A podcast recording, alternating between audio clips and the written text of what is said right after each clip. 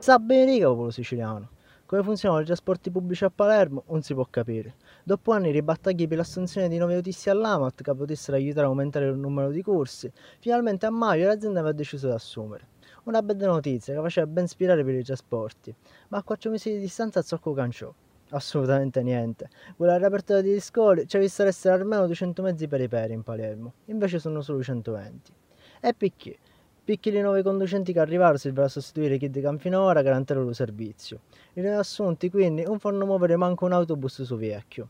E lo comune, senza bilancio, non sanno che soluzione pigliare ma non tutti i mali vanno per nuocere. I giovani studenti palermitani possono sfruttare l'occasione per camminare in antichi e fare ginnastica, visto che a Nale Scuola non si può fare. Corri fra, corri fra, corri fra, corri fra.